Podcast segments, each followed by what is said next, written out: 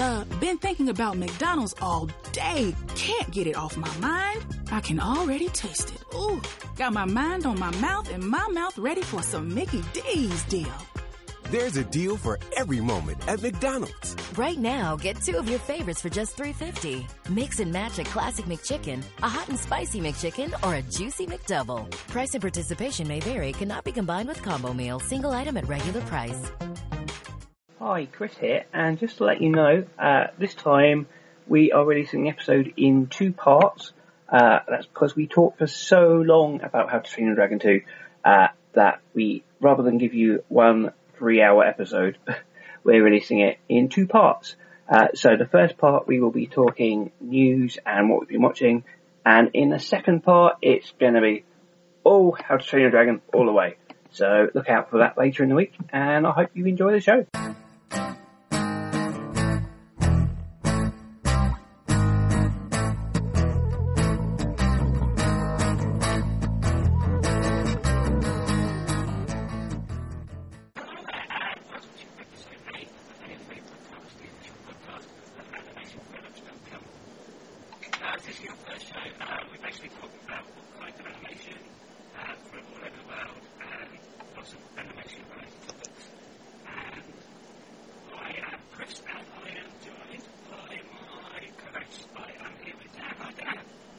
Hi, I'm good, cheers, how are you?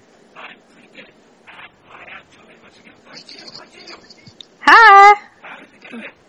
Awesome. Hello. I'm doing well, how's everything?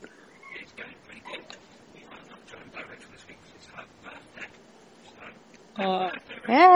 Happy birthday! Happy birthday! You can give her a second birthday. Yes. In her ears. Yeah. Wait. The Queen gets two birthdays? I don't know what it says about me, but when you said, like, Queen, I immediately thought Freddie Mercury. Did you think of the band? Is there a song that they did called Second Birthday? Oh my gosh. Like the English Queen. There we go.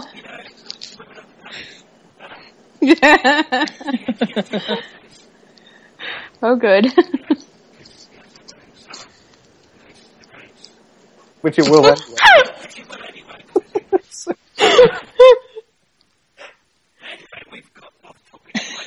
We did.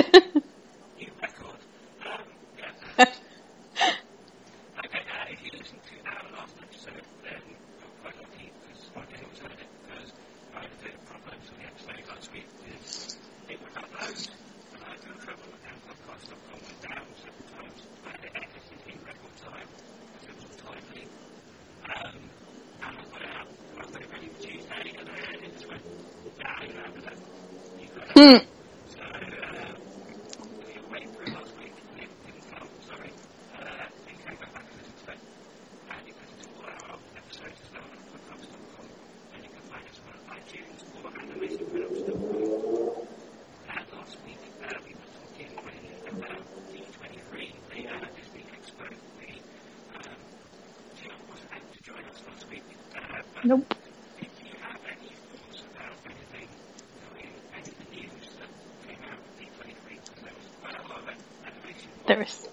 There was so much news that came out of D23 last week. It was insane.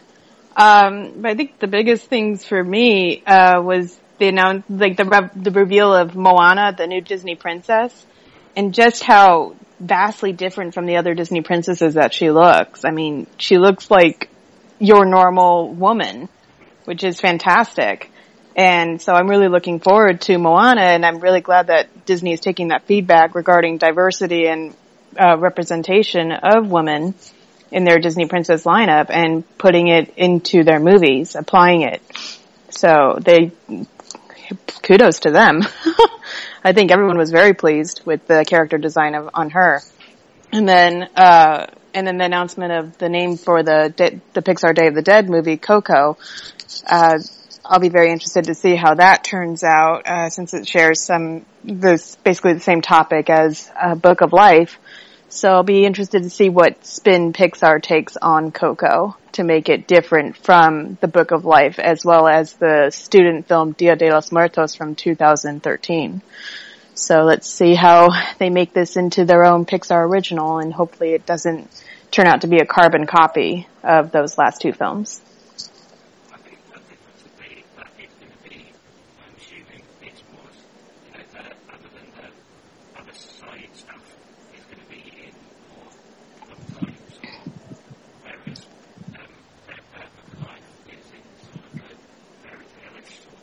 Yeah.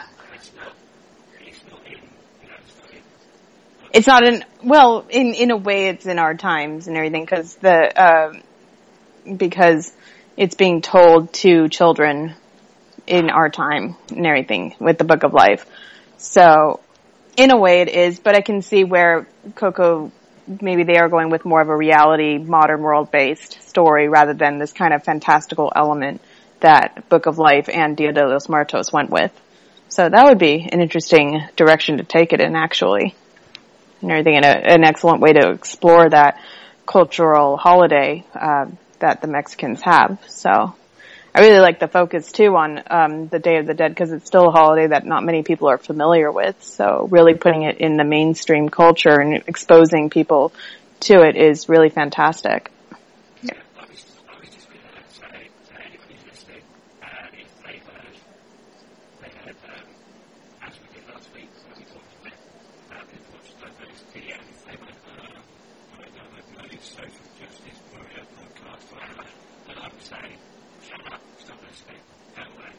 Stop listening, go away! Yeah!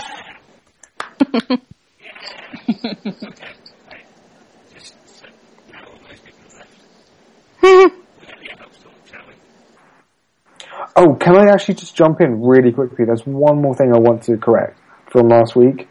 I incorrectly said that D20 is like a shareholders, like, kowtow sort of meeting thing, and it's not at all. D23 is the name of the Disney fan club, and that's why it's advertised as the ultimate fan event, but it's sort of spilled out into a bit of a media circus over the last couple of years, I think. But that's the reason why they don't release any of the footage, and it's very, very exclusive, is that it's like a cardholders event. Mm. I thought that was sort of like worth correcting, because I did mention that it was, they were showing off the shareholders, and it's not quite that.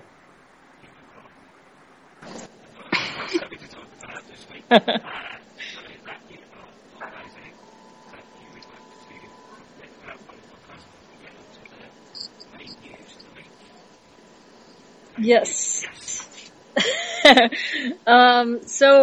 Well, I am starting with Robert Lyons and Django Voris, a monthly animation screening and networking event here in New York City at the South Street Seaport.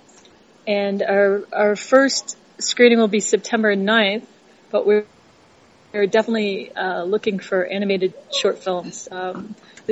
This first screening event, we're going to focus on New York City animators, just to try and get people to go and be there at the venue. But I'm really excited about it. The space is beautiful, and it's in the South Street Seaport at Fulton Stall Market.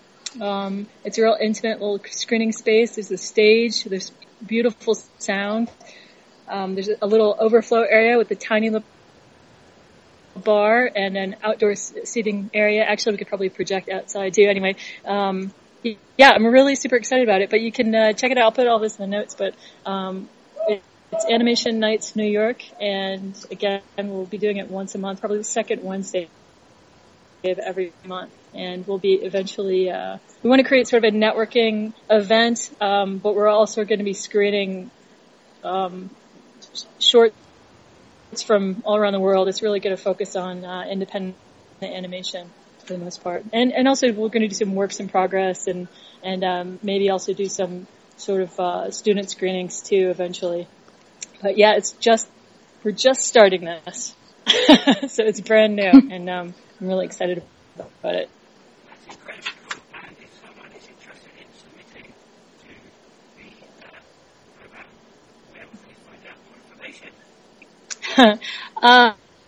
We have a website. It's animationnights.nyc or .com.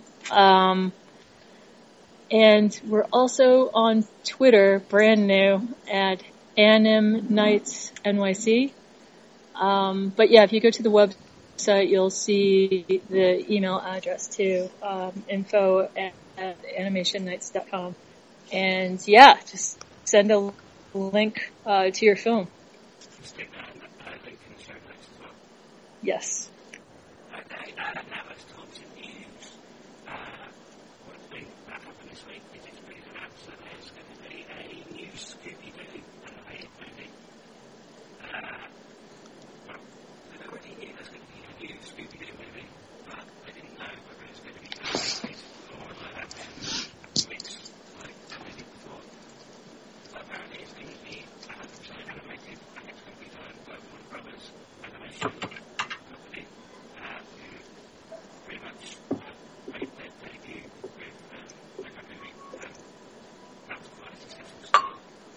Oh.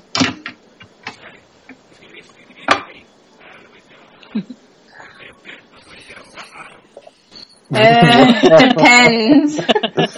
Okay, well, here's my thing about Scooby-Doo is that I think Scooby-Doo is actually fondly remembered by people who are about my parents' age. So people who are about 50, like now, and used to watch Scooby-Doo. Because it was one of the only cartoons on, you know, when they were kids. And so they're sort of like, they're kind of looking at it through nostalgia goggles. I don't think Scooby-Doo was actually ever that good.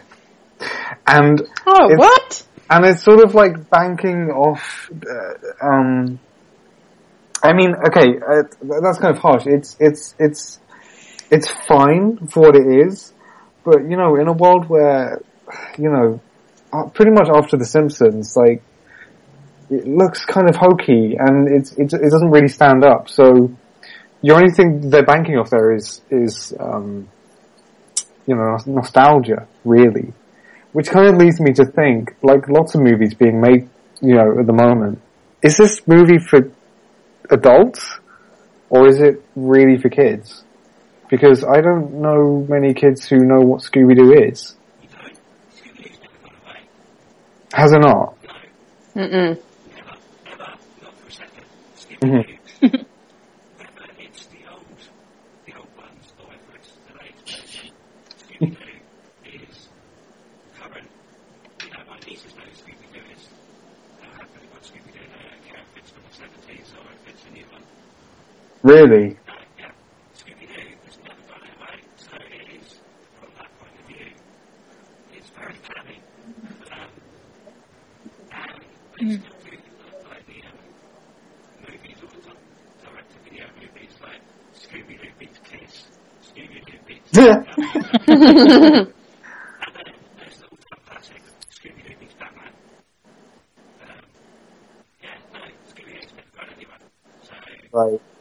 It's pretty much the same thing. It's like, so you're saying it's like, it's kind of been able to constantly reinvent itself.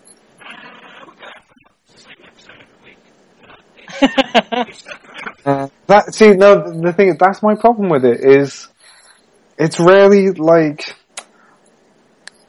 you know, when I was a kid, like Simpsons was on TV, and then you're also shown Scooby-Doo, and I don't know, it never made me laugh, it never scared me, and obviously it never surprises anyone, ever. So I don't really know why it's so fondly, I don't know, why it's so beloved. Mm-hmm. Wow.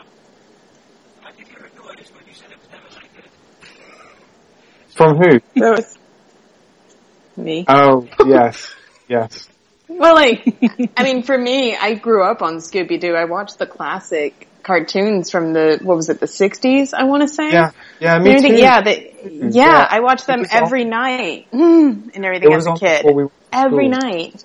As a kid. Yeah, it was, it was on before school for you? It was on during the dinner hour for us. I was like, our parents only let us watch Scooby-Doo and the news over dinner. That was it. That was our only option. So for me, I think it's more of a nostalgia thing. That's whether or not it's... Yeah, so this is like, I'm trying to get at is, you know, we're living in the world where, you know, remakes and reboots are happening all the time.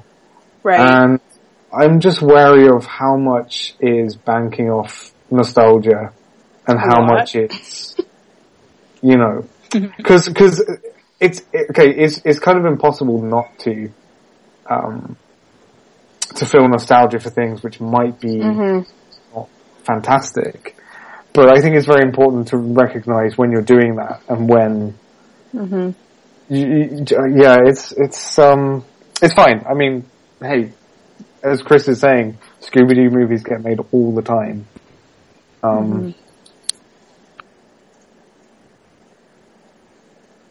Well, like, with Scooby-Doo and everything, well, I know I don't like the live action movies. Those are both terrible. But with Scooby-Doo, the formula for it is really simple, and as a kid it's easy to understand, and it's also entertaining.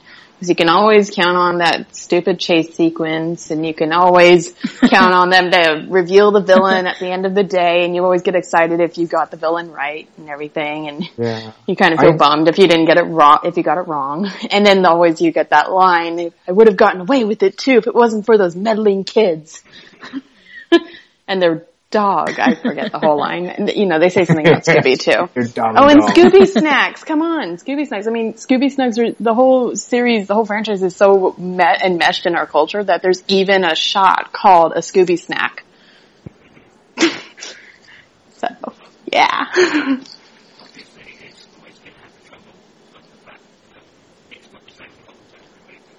Yeah. Right.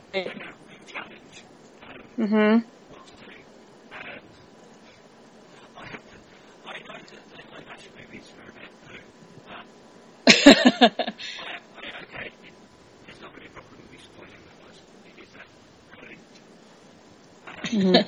Go for it.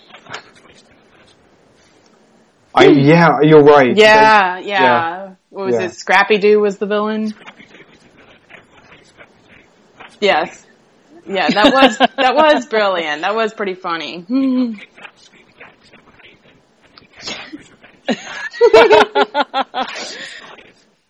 That's really funny. Yeah.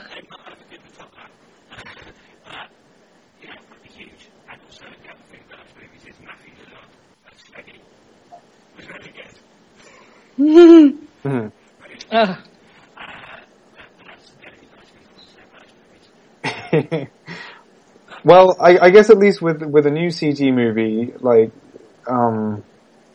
it's probably going to be a bit prettier than Scooby-Doo ever was. Because it was like a library show, wasn't it? Hanna-Barbera, where they reused, like, you know, they reused backgrounds and warp cycles and everything, and it was never really, I don't know, like a spectacle. Yeah. They were made really cheaply. Yeah, I never really saw any of the Scooby-Doo, like, remakes and stuff, because I had no interest. Oh, wow. I was just like, and I don't know if it's like part of me just sort of like resents not having a lot of options or choice or something. And I'm just like, why? I don't want to go watch that. But I mean, you know, I don't know. I'm not sure why. No, I felt the same way. It was like, come on, if I can be watching Dexter's Lab or, you know, The Simpsons, like something way smarter. I'm not gonna just pretend like, because my dad like tried to show me Scooby-Doo and was like, isn't this great? And I'm like, Dad, I'm sorry, I can't. Oh man. I think it's something you had to grow up with in order to fully appreciate it, cause like watching it as an adult now, like, it's pretty repetitive. and everything. Yeah. And also the fact that I've seen every episode, I think, at least 5 to 10 times because they show repeats so much. I'm not kidding. This is what I watched as a kid and everything until I was about 10 or 11. And then like Powerpuff Girls came on and everything and the whole girl power thing. And Kim Possible too in the early millennium. Those were my jams. But yeah, Scooby-Doo, I mean, it definitely a lot of it that factors into liking it, I think, is growing up with it and having this recognizable character and everything that made you laugh and stuff. So, I don't know. I also have a giant Scooby doll staring right at me right now. So. Oh, that is hilarious. That's awesome. So you can tell I'm pretty attached.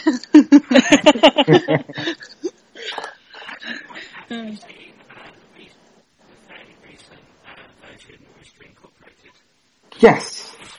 Yeah. Yeah, I started watching it. But then it became like different. Just really hard to watch. I think it has amazing design. Yeah. I really liked how it looked. I think what's difficult with that one though is they put Velma and Shaggy together of all people. Yeah, they're a couple and you're like, what? I would have never pegged them as a couple. Oh, gosh. Right.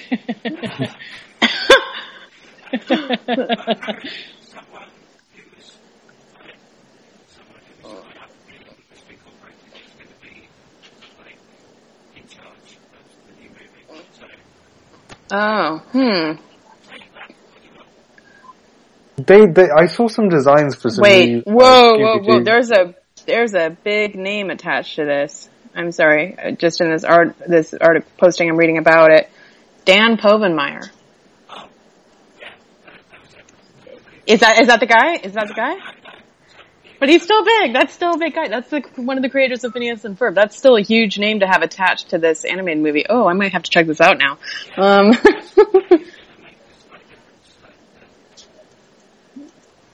wow, not set to premiere though until 2018.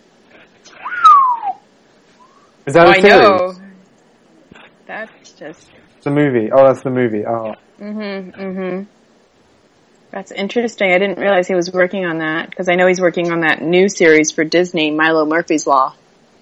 But, must be multitasking. Mm. Will they be dressed the same? I hope so. These are the important questions. Will their character designs be the same? I'm sure they would be recognizable at the very least, but I could definitely see some, I'm sure there'll be some style differences to kind of update it to a new audience. I would imagine. Yeah, there is a new series that's coming out like next year, I think. Mm-hmm. Be Cool Scooby-Doo. And they've like completely redesigned, well not completely redesigned the characters, Wait. They still have the same color. Be Cool Scooby-Doo? Yeah. Oh. And like they've gotten rid of dot eyes and they've got, oh my like, gosh, those are so like, different. Bulgy, it's a whole different style. Those Family Guy looking eyes and Scooby-Doo looks like. Oh. It's like, it looks like it's out of a comic strip almost. Mm. These new designs. Oh my goodness. That's but the kerchief is still, or whatever that is. So I guess we're kind of proving Chris's point that Scooby-Doo is still made a lot. Yeah. Yeah. I guess so. Yeah, I'm back out of touch. I'm Grandad.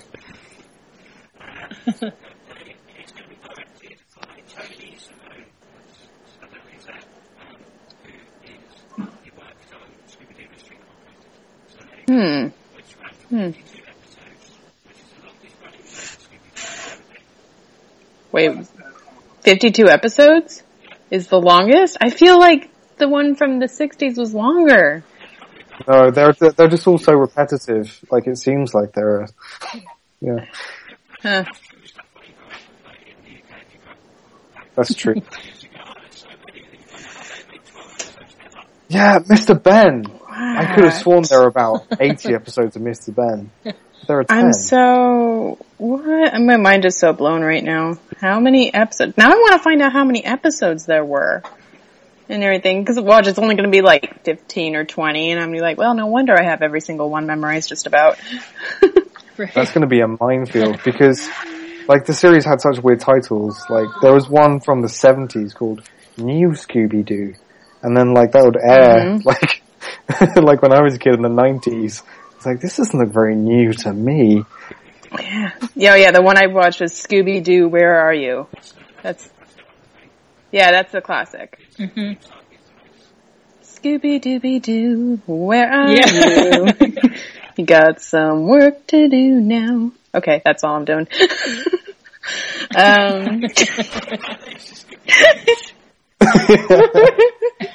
Oh my gosh, only 25 episodes? What? There's only 25 episodes of Scooby-Doo, Where Are You? Yep, that's why I have every single one memorized. Wow. Scooby-Dooby-Doo, where are you? We got some work to do now. Scooby-Dooby-Doo, where are you? We need some help from you now. Come on, Scooby-Doo, I see you. Pretending you got silver. You're not fooling me, 'cause I can see the way you shake and shiver.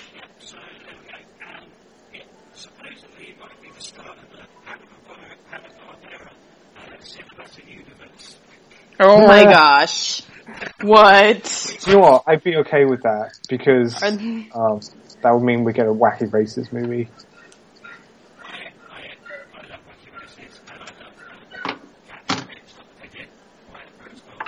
Mm.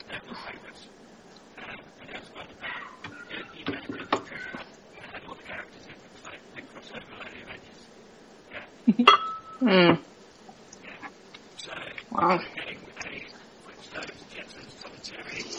Civil War. So would they like cross over? Are we gonna get like a Hanna-Barbera Avengers and everything? Like, that would be weird. Well, the thing is that all the studios, all the big movie studios are just at the moment struggling to find any kind of cinematic universe, because they're just trying to ape what Marvel did. Well, yeah. With Disney. Mm-hmm. Well, I think they have DC, but you know, whether that really. Well, they're looking for a cinematic universe to establish so that they have almost a guaranteed sense of income, a guaranteed sense of profit from the movies that they're producing and everything. Studios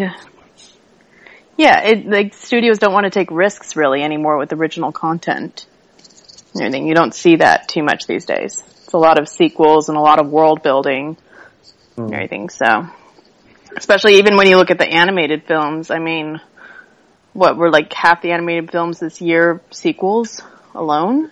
I think the only really original ones you had Inside Out and then Home, which you can tell with Home they're trying to establish a franchise there. Were there any other originals this year so far? It's kind of been a... well, we had Shaun the Sheep in the UK. Oh, yeah. Yeah, that's right. Yeah, Shaun the Sheep. But you could say that comes from a franchise from the whole Wallace and Gromit. Sure, a re-series of a TV show. So. Yeah, so it's a theatrical film for a TV show. Yeah. So, and then you had Minions, which, oh god.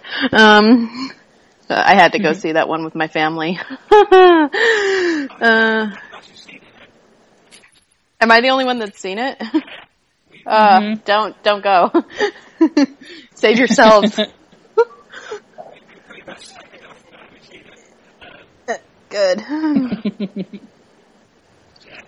And then, what else? Yeah, it's pretty much, we have The Good Dinosaur coming out in November, but also Hotel Transylvania 2 in September, and is there anything else? I think someone here might have seen an original animated movie. Oh yeah, someone has. Who might that be? That was my attempt at a segue. Yeah, that's a good one. Really. Segue. Yes. Are you talking about The Prophet? Yes. Now up to plate is Yvonne. Yeah. Bad. Oh, bad, yeah. Yeah, I did. Better. I went to see The Prophet last week. How do you say his name? Khalil Gibran, is that right? Sure.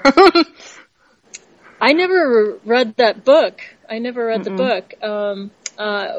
Now I've downloaded it to my Kindle, but yeah, I went to see it last week, and I recommended it. It's a beautiful movie. It's funny because, you know, it was done, the CG, they sort of did like this toon shader CG for the main portion of the movie. Mm-hmm. Do you guys know anything about the story at all? No, I don't. It's about a poet who, the larger story is it's about a poet who's sort of locked away. I'm not really ruining anything. But the government sort of is accompanying him to a boat, and he's supposed to return to his homeland. Anyway, as he travels through these different villages, he's a renowned poet who's been locked away, and as he goes through the villages, the people all love him and are showering gifts on him, and he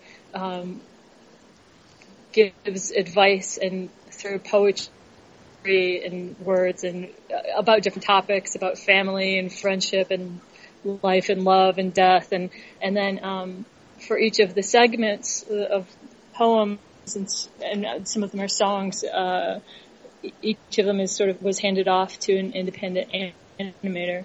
And you know, at first some of the main, I guess they had some budget, time constraints and budget issues, and you could sort of see that, I hate to say, with the sort of the beginning intro, movie, the CG stuff, like it's a little pose to pose, and, I mean, it's okay, but I swear, like, as soon as one of those independent animated segments came on, I was just pulled right in.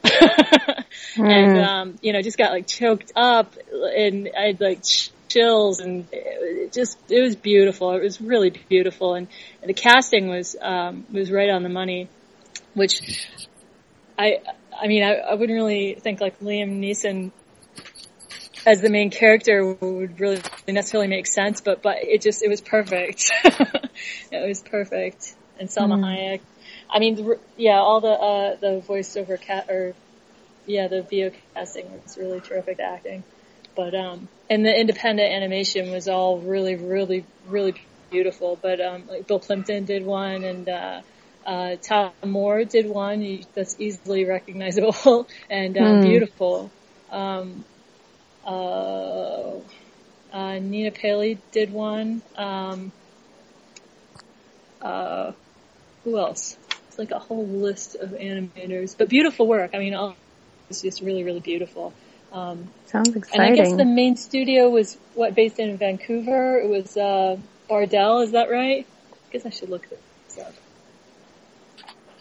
But yeah, that was the only thing. Like in the very beginning, I was kind of like, okay, I'm not quite getting this. Like, but then, like I said, as soon as the shorts started, it just pulls you right in. It was really, really beautiful. It seemed like they really let these smaller studios and the independent animators just kind of interpret it how they wanted. You know, it didn't look like anyone was really necessarily directing them very much. You know, you could really see the different styles shine through, and it seemed like there was a lot of passion and love in all of them. And then the messages themselves were just gorgeous. You know, I mean, like one of the messages is all work is love visualized or something like that. You know, you just come away from the movie feeling a little bit changed, you know, for the better. Oh, that's cool. Yeah. Yeah.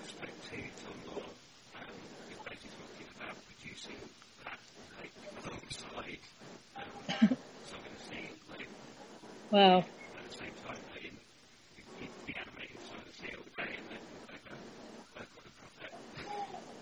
Wow. Wow. No kidding. And the thing is, it wasn't lacking, you know what I mean? It had just as much detail. It was beautiful. His piece was really beautiful. Same. No, really? Not one. And yeah, it seems like, I mean, the distributor, which is likely to do it, Studio Canal, haven't even, you know, announced when they're going to be doing the next Ghibli movie, which is usually their priority. So yeah, that's kind of a shame, but I mean, knowing G Kids, there's probably going to be a Blu-ray before the end of the year. Right. Right. Yeah, that's something. Well, yeah, I mean, it's definitely worth seeing on big screen if you can. I mean, it was really beautiful. Mm-hmm. And yeah, I'd love to. And the thing is, like, even the style that what they used for that CG, like Toon Shader style that they used for most of the movie. Mm. It's funny because it really worked. I mean, it seemed like a really good decision, you know, just because of the contrast with all of the other styles that was used. It was pretty neat. Yeah, by the end I was just like, I love it. But, I mean, I have to say though, at the very beginning it seemed like a little bit of a shaky start. Like, just being honest, you know. Yeah. Wow.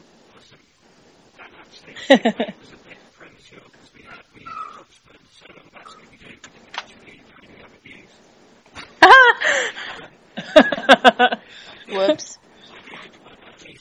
Apologies.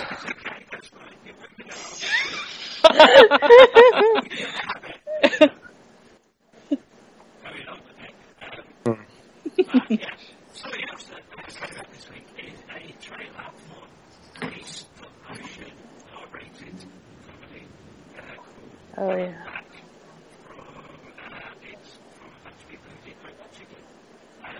Yeah. Mm.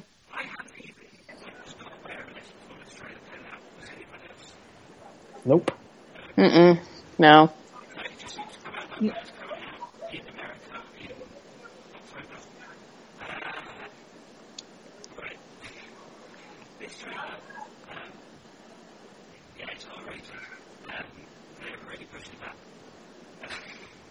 Yeah.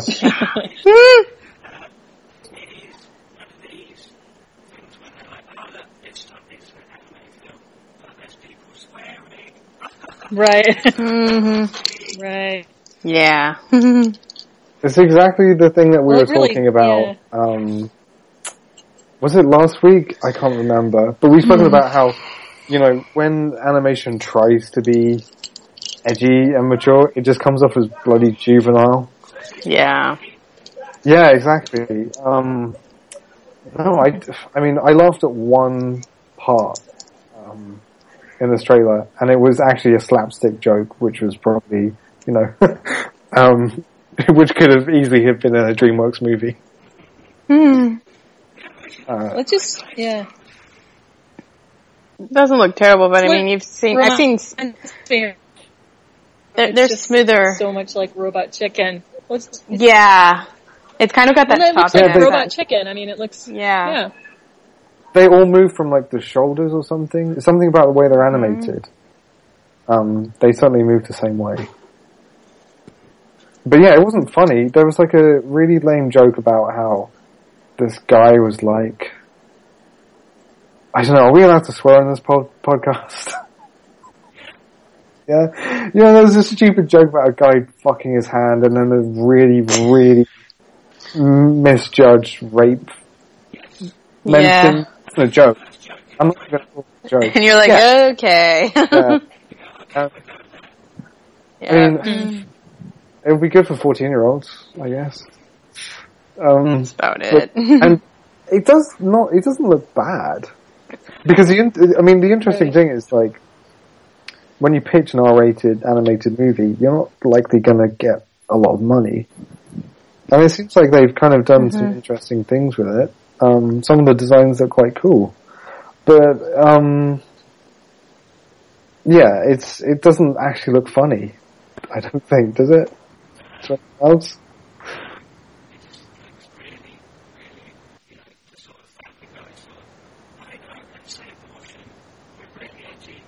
Yeah. Yeah. And they've got, like, Kumail Nanjiani, Brian Posehn, Bob Odenkirk, Mila Kunis, and TJ Miller, some quite good, like... Yeah, TJ Miller's in everything. Cast members. I know, I was going to say that. Who really... Yeah. Look like, I mean, I have to say they know better. People who are involved with much better things at this point.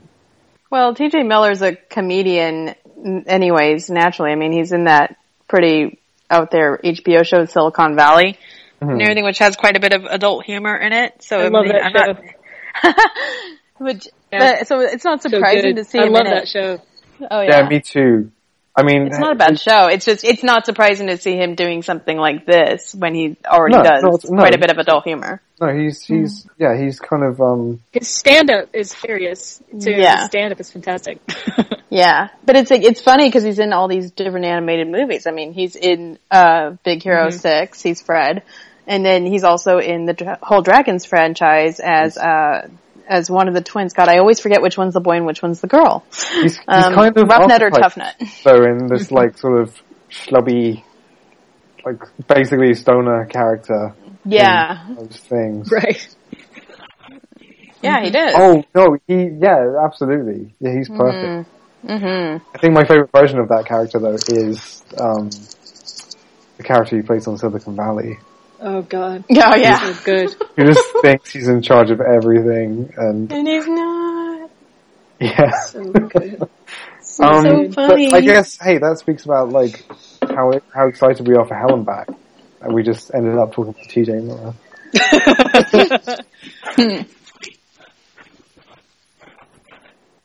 Oh really?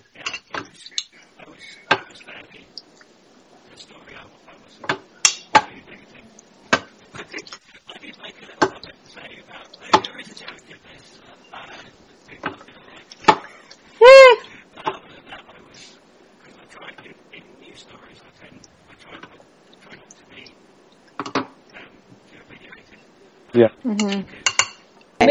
Maybe the trailer is not necessarily doesn't reflect the movie. I mean, it's very intentionally abrasive, isn't it? Like opening with a raping your hand joke is not really.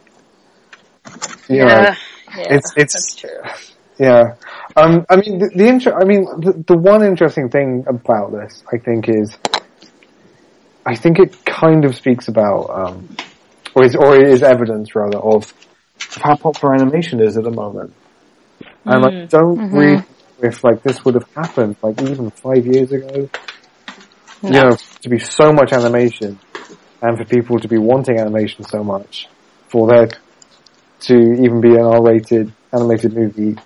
Well, I don't think there's been an R-rated animated movie since the South Park movie. Was that rated R or was it PG-13? I feel like it was R. It was definitely. I feel like it was R because there was a lot of F-bombs in it. Mm-hmm. Yeah. Yeah, so it's definitely an R. Oh, that's... Yeah.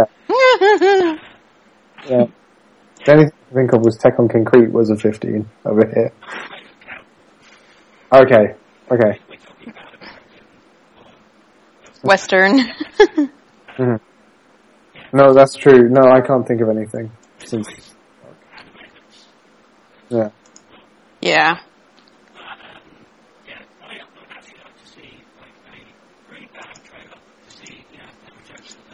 There's a story. Mm-hmm.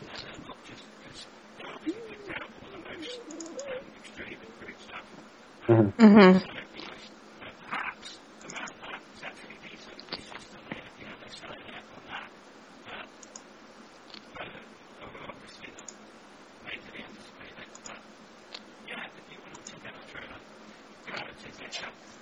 Yeah. It could end up being okay. I doubt it, but it could be. I'm trying to. Could be. My point. I mean, I think there's room basically for this type of thing. There's definitely a crowd for it. Mm. Yeah. Yeah. And didn't they? I mean, they're involved with BoJack Horseman and Robot Chicken, right? Oh, really? The studio. So, I mean... right. Yeah, well, yeah, you can definitely see it. I mean, Robot Chicken, I haven't really watched Robot Chicken in a while, but it had some good... It did. It was never, I mean, to be fair, it was never witty. It wasn't, right. They didn't do that. They were just like, you know, you'd have to watch it and find farts funny. And sometimes they really are. You know, so yeah, it had its moments here and there that cracked me up for sure, but I don't know. I loved like all the Star Wars stuff, all the Thundercat stuff, all things like that, all the but they were like using action figures and like I thought that was great. Every time they said, oh, there's a block game, oh, someone's taking a block. Right, yeah, that got a little old.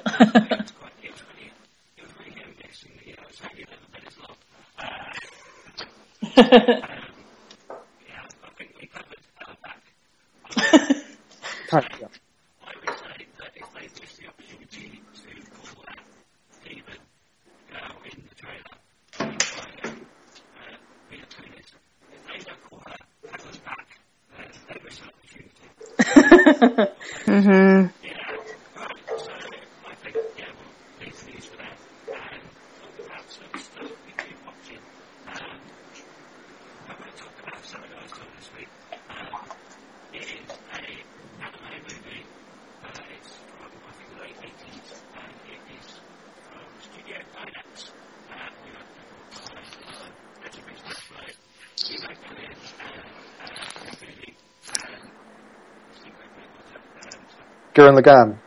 That's good stuff. It's like a breakthrough movie. And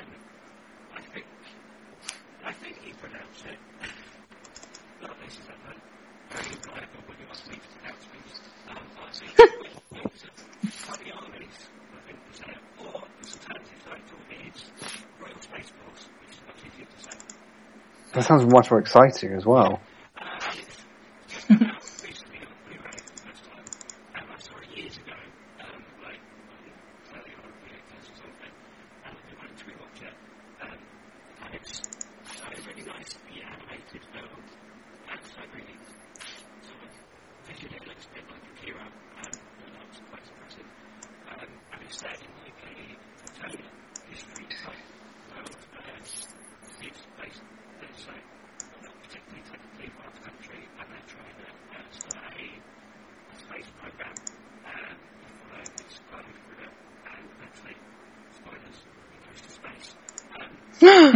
Ooh.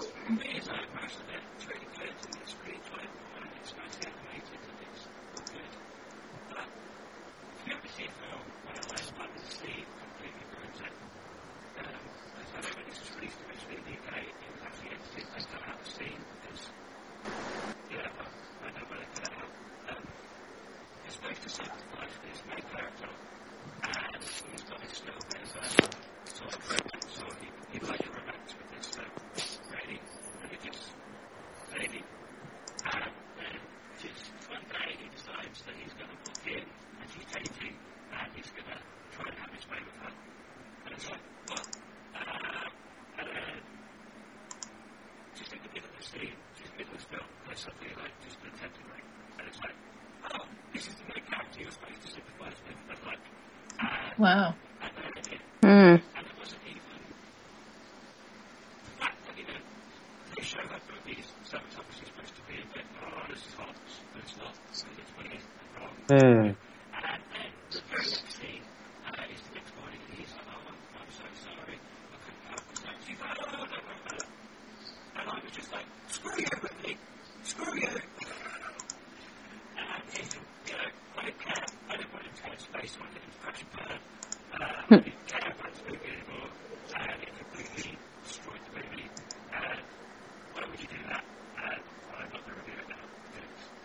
Really? So are you, I mean, it sounds like a massive misstep for the movie to take. Are you positive that it's definitely about, you trying to like him and it's not, an interesting, event which is trying to like muddy the morality of the main character and make you wonder, oh, do I even like this guy?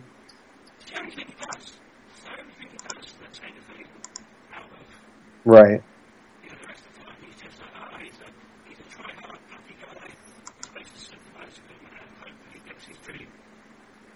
Because, I mean, because Gainax has a really, I mean, kind of problematic history with this stuff where, you know, it's kind of, Gainax is built on horny young guys who like drawing spaceships and tits. And, you know, but they started doing that at a really young age. Not really fully understanding, you know, cinema, you know, completely. And doing things that would just, you know, turn them on and spend way too much time, you know, animating, you know, physics of like boobs bouncing and things. The Gainax bounce, yeah, it's exactly. So, you know, they're that notorious for that kind of thing. I mean, it's surprising. Incidentally, I haven't seen the movie. And I'm kind of shocked that there's such a scene in it, because I thought it was just a space, you know, sci-fi romp.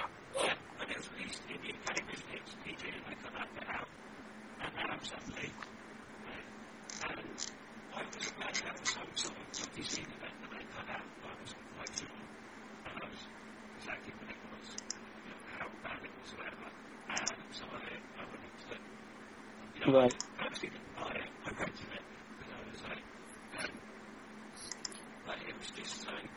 And you say, like, without that scene, it's pretty much a PG. Yeah, and the character is not, the character is, like, quite a, like, milquetoast kind of good guy.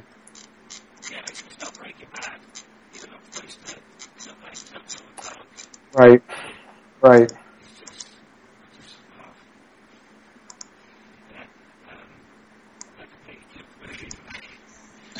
Yeah.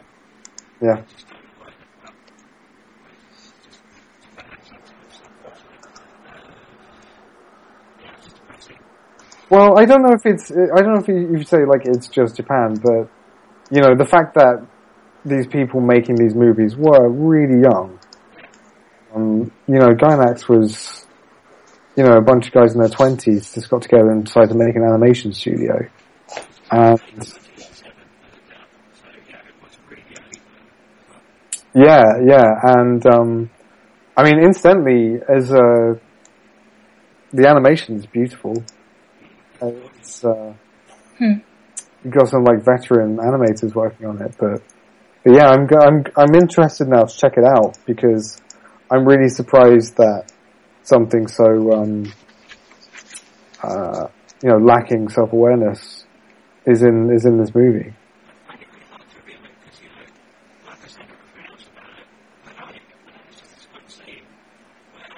Mm-hmm. Right.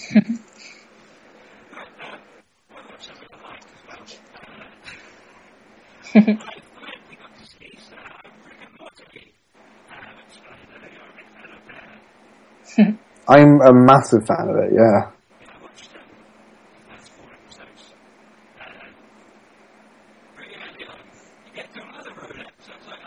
Oh, right on.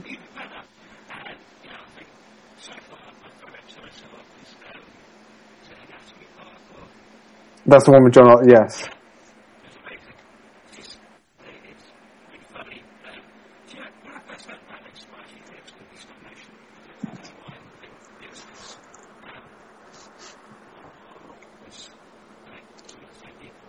Yeah. It's actually the same studio. Dino Stamatopoulos, I can't say his name.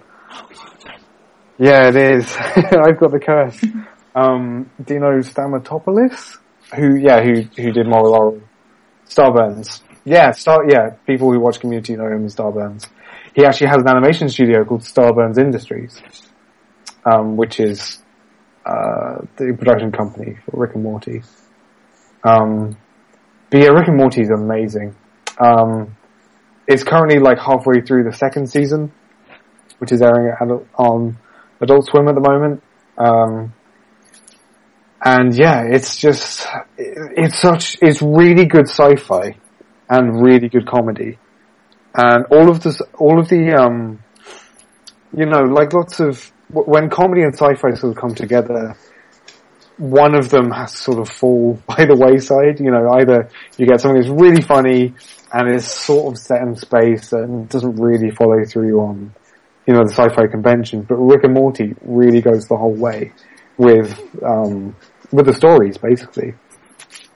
Where most, you know, where most things would end, the sci-fi exploration of something, that's like the end of Act 1 on a Rick and Morty episode. Yeah, and actually there was an episode on this past Sunday, which I think is probably one of the best they've ever done. And you know, being written by Dan Harmon, who created Community. So he doesn't write Rick and Morty, but I think he's a showrunner. So he's with the writing staff in the writing room. His like meta sensibility is really there in Rick and Morty. And it's really self-aware, and like the characters will just address, you know, they break the fourth wall, and but it doesn't feel too try hard, or I don't know. It kind of reminds me of there's this saying that in animation, feature films are like a classical orchestra. You know, you have to like write the score, and there's a giant team, and you know, you can't change too much. But TV animation is more like jazz, where, where you can, you know, have an idea and just try it and see what that's like. And that sensibility is really there in Rick and Morty. The way their acting takes are edited, sometimes they will just leave in the voice actors corpsing a line or fucking up. And there'll be, you know, times where they'll just improvise something, and you can tell they're improvising because you hear like laughter in the background, but, I don't know, it's amazing. It's so well written as well. I have to watch that. Mm-hmm. Yeah, and one more thing about it, which I think is quite remarkable, is that, so I'm a really big fan of BoJack Horseman at the moment. I think it's excellent. I mean, being really honest though, the show's kind of ugly, and I think that's part of what it's supposed to be, though. I mean, to get the story across. It is, but like, I'm really sick of that with TV animation, because you're basically being tricked into watching a radio play. But with Rick and Morty, the visuals are really driving the storytelling, I think, and it's really nicely animated and really interestingly directed. Nice. So that's kind of refreshing for me, I think. But yeah, like, are you going to carry on watching it, Chris? So you can catch up, and we can text each other about, oh my God, can you believe that last episode?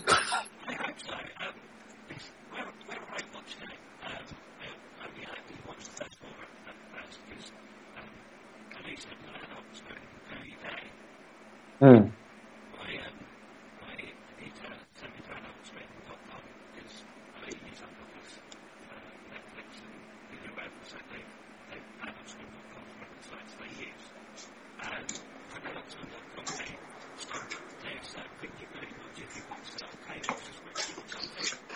Yes.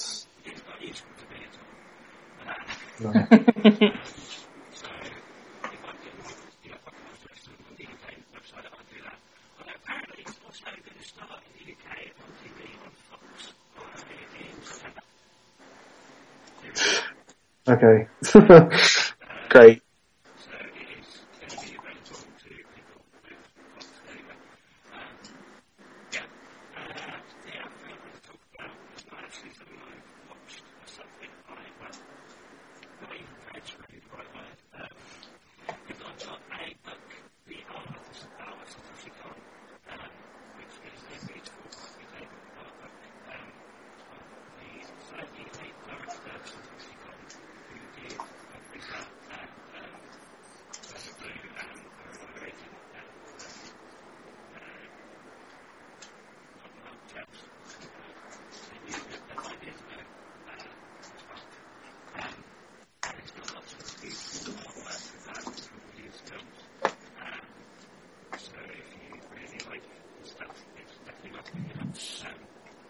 just you, because it's great. It's not so much from something you might be expecting, but films is like stuff. Films is not much. It goes from manufacturers, chief players, the big companies based on the same films, because that's based in the West anyway. And I think you can watch that. There's quite a lot. What sort of stuff is there? Is it like production artwork or marketing? Like... Mm-hmm.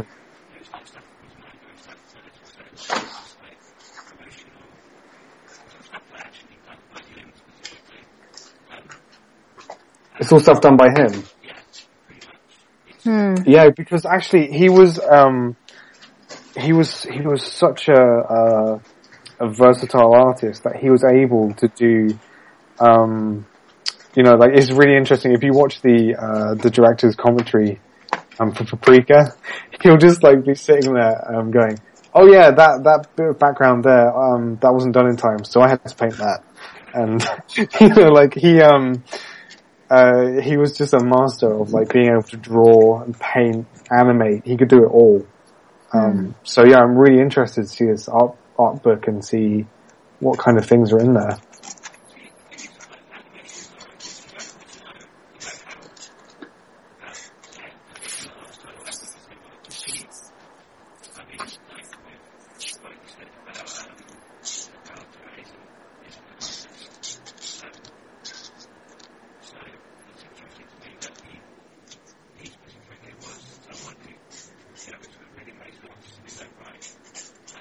Yeah, he wanted. I think he was training to be a painter, and then he, fell into manga and then anime from there.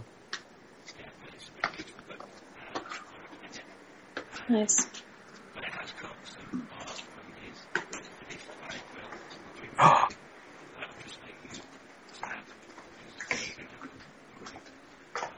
It's not, I'll always take this opportunity to say, yeah, if you're not familiar with his films, go and check them out, because the films that he did make are some of the most amazing animated, or live action movies I've ever seen. He was such a, smart filmmaker, and he understood how to use cinema and animation, like, to their full potential. Nice. I think, that's been mentioned before in this podcast. Yeah.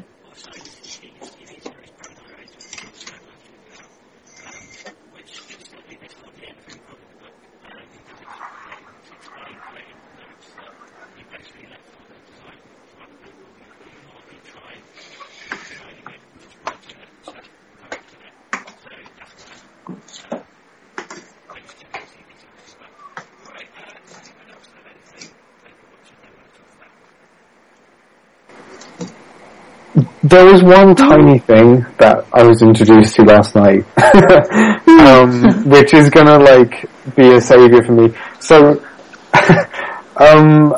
like, Jill, you were saying you've had, like, a hectic week and you've not had much time for, like, watching cartoons. No. So I totally get what you mean. Like, I've had a crazy week and I only really had time to watch Rick and Morty this week because I always make time for it. Right. But someone introduced me to an anime series that's about 3 minutes long. And, each episode is 3 minutes long. I think there are about 50 episodes. And it kind of reminded me of, like, being Puppy Cat, where it's kind of like blanket TV for adults, where it's like a comfort blanket, and it's just pure escapism. It's not really too... to anything. It's like, it's like sitting there with a G with Pringles. You're just like, oh, that's close. Okay, yeah, and then before you know it, you've watched 10 episodes or you've finished all the Pringles. So once you pop, you can't stop watching cartoons. and I think this is gonna, like, become my comfort blanket. It's called Poyo Poyo. I think that's the English title, and it's just like a it's a 3 minute cartoon about a cat, which is unbelievably round. It just looks like a ball with legs and cat ears. And he just like goes on, you know, he runs into his origin story as we see him is that there's this woman who's out on the town and she's drunk and she's like falling asleep on the street. And as she's falling asleep, her head rests on this like thing that looks like a pillow, and it's not. It's a cat. So she takes the cat home. And I don't know. You just have to watch it. I think you can watch it all on Crunchyroll, which is free in standard definition. It's not, you know, HD. You have to, but it's gonna definitely, you know, keep me sane through these next like quite few busy weeks I have, because you know, watching sometimes like catching on the TV is a bit of a chore in itself. So just being able to like dip in for like 3 minutes for an episode is going to be great. Okay, so that wraps up our general animation discussion, and join us for the second part of the episode very soon, where we will be talking about How to Train Your Dragon